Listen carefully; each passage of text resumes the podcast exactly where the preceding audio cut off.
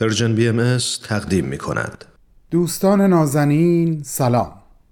امیدوارم حال دل همگیتون خوب باشه.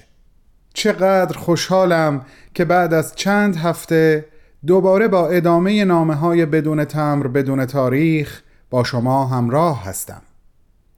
شاید تعدادی از شما عزیزان یادتون باشه که چندین و چند هفته قبل شنبه ها که به عنوان مجری برنامه در خدمتتون بودم و هستم خاطرات آقای دکتر یونس افروخته رو باهاتون به اشتراک میذاشتم.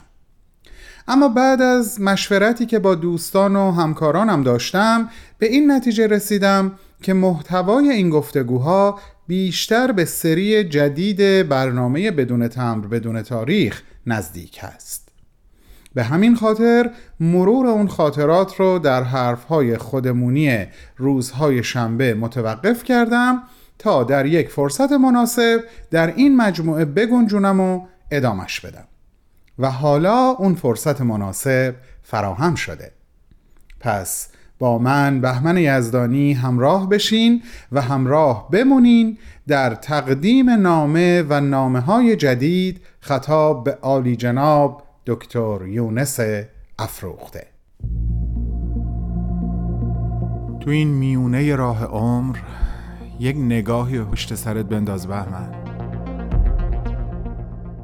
پشت سر. دلتو توی این نامه ها به اونها پر از یاد و خاطره ها و شادی ها و دستیابی ها از آثارشون. خیلی از اون آدم ها دیگه تو این دنیا زندگی نمی‌کنن تأثیری که روی تو یا بشینی براشون نامه میشه اما در عالم خیال نامه تو می‌تونی اونها رو براشون بفرستی نامه هایی بدون تمر بدون تاریخ.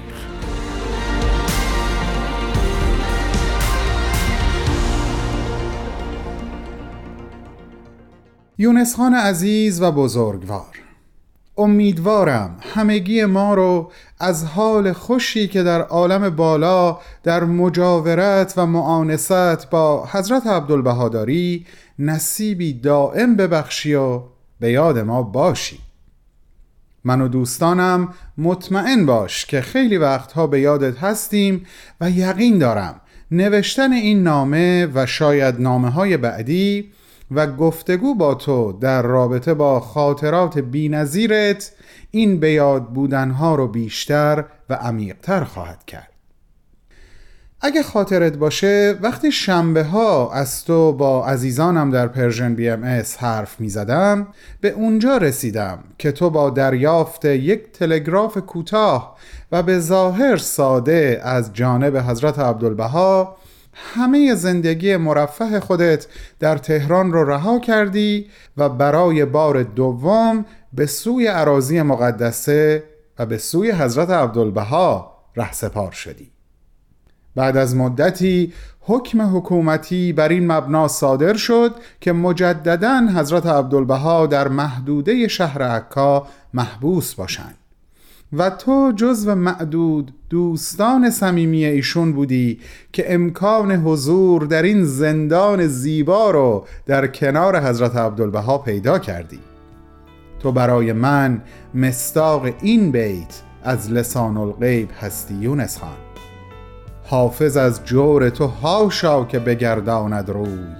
من از آن روز که در بند تو ام آزادم.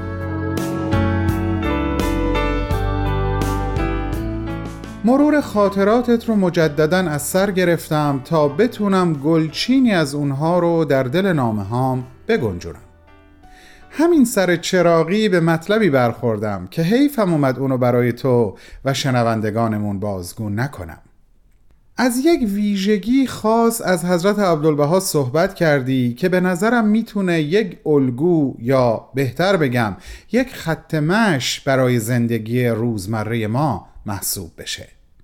منظورم اشاره تو به اون عادتی هست که حضرت عبدالبها برای رفع خستگی داشتن اونجا که نوشته بودی همیشه عادتا رفع خستگی ایشون این بود که یک کار رو به یک کار دیگه تبدیل می‌کردن مثلا اگر از نوشتن خستگی حاصل می‌شد به بیان الواح مشغول می شدن. و باز برای رفع خستگی از این کار مسافرین رو به حضور میخوندن و با اونها شروع به صحبت و گفتگو می‌کردن وقتی خستگی از این کار خودش رو نشون می‌داد در کوچه های تنگ و تاریک عکا قدم می‌زدن و به هر رهگذری از دوست و دشمن و آشنا و غریبه که می‌رسیدن به فراخور حال و احوالی که داشت کلامی محبت آمیز یا الهام بخش نصار می‌کردن تا حالش از اونی که هست بهتر بشه. بعد به منزل بیماران و فقرا می‌رفتن. شب که به خونه برمیگشتن به خانواده می پرداختند و بعد از مختصر راحتی در بستر قبل از طلوع آفتاب مشغول دعا و مناجات می شدند تا خورشید طلوع کنه و یک روز دیگه با این سبک از زندگی ایشون به کمال برسه و جاودانه بشه. شاید اینطور به نظر برسه تنها لحظاتی که ایشون فرصتی برای استراحت داشتند سر سفره و هنگام صرف تعام بوده. اما شگفتا که اون لحظات به سوالات و مباحثات مسافرین غربی و پاسخهای عقلی و نقلی و عرفانی حضرت عبدالبها منتهی می شد لحظاتی که از نتایج درخشانش میشه به کتاب مستر فیلیپس و مفاوضات اشاره کرد که تماما بر سر سفره گفته و نوشته شده.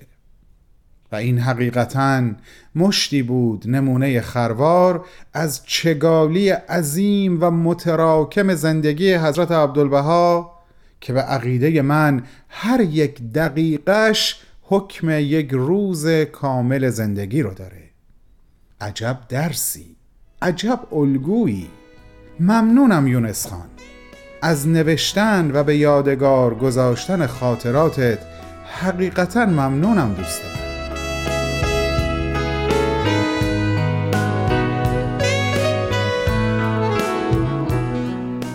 و یک حقیقت بسیار مهم که هیچ وقت به نظرم نباید از حافظه عاطفی ما دور بشه این هست که اکثریت قریب به اتفاق این آثار که جوهره سرور و اساره سبکبالی و پرواز هستند درست در سختترین و پر امتحانترین دوران زندگی حضرت عبدالبها گفته یا نوشته شده. این حقیقتی مهم در دل خودش داره که می‌خوام اونو با مثالی که خودت آوردی برای عزیزانم بگم. یونس خان من هم با تو هم عقیده هستم که طوفان رنج و بلا هیچ وقت به روح حضرت عبدالبها نمی رسید و نمی‌تونست اونجا تأثیری منفی از خودش به جا بذاره.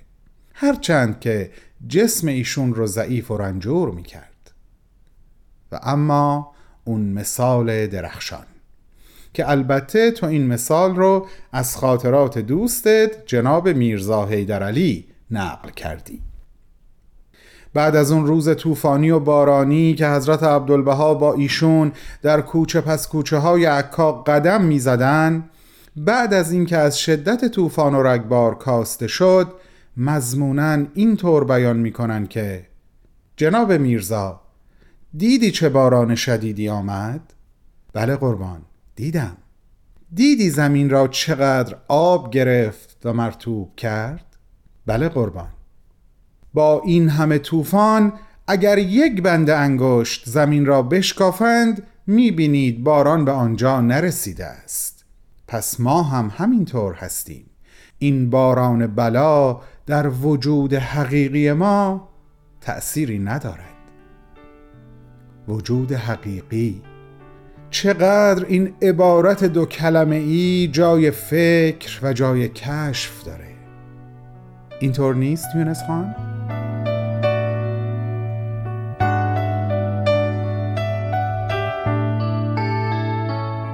فکر می کنم بهترین حسن ختام برای نامه امروز اثری از آثار حضرت عبدالبها باشه. یکی از همون آثاری که به قول خودت در بهبوهه طوفان بلایا و امتحانات سهمناک نوشته شده و شاهدی گویا و صادق هست بر این حقیقت که روح حضرت عبدالبها هیچ وقت تحت تأثیر مهنتها و غمها و مصائب بیشمار این دنیای فانی قرار نگرفت. و این چه درس بزرگ و آموزنده ای هست برای همه ما.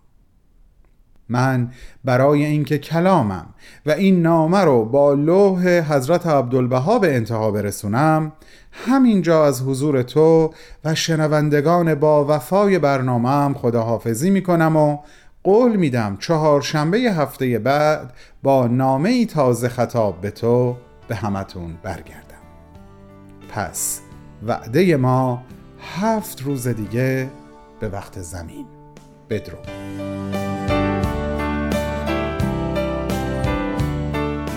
هولا ای بنده حق همتی بنما و دامنی به کمر زن و قصد مقامی بلندتر از افلاک نما. ای بنده حق رخش سریع حاضر میدان وسیع موجود. گوی سعادت در پیش و چوگان عنایت در دست. وقت جولان است و ربودن گوی از میدان. من آنچه شرط بلاغ است با تو می‌گویم. بشتاب بشتاب که وقت تنگ است و آهنگ مطرب نزدیک به انتها. اگر در این بزم کف نزنی دف نزنی آواز نخوانی و شهناز بلند نکنی دیگر در چه زمان مخمور و مست گردی؟ عبدالبها عباس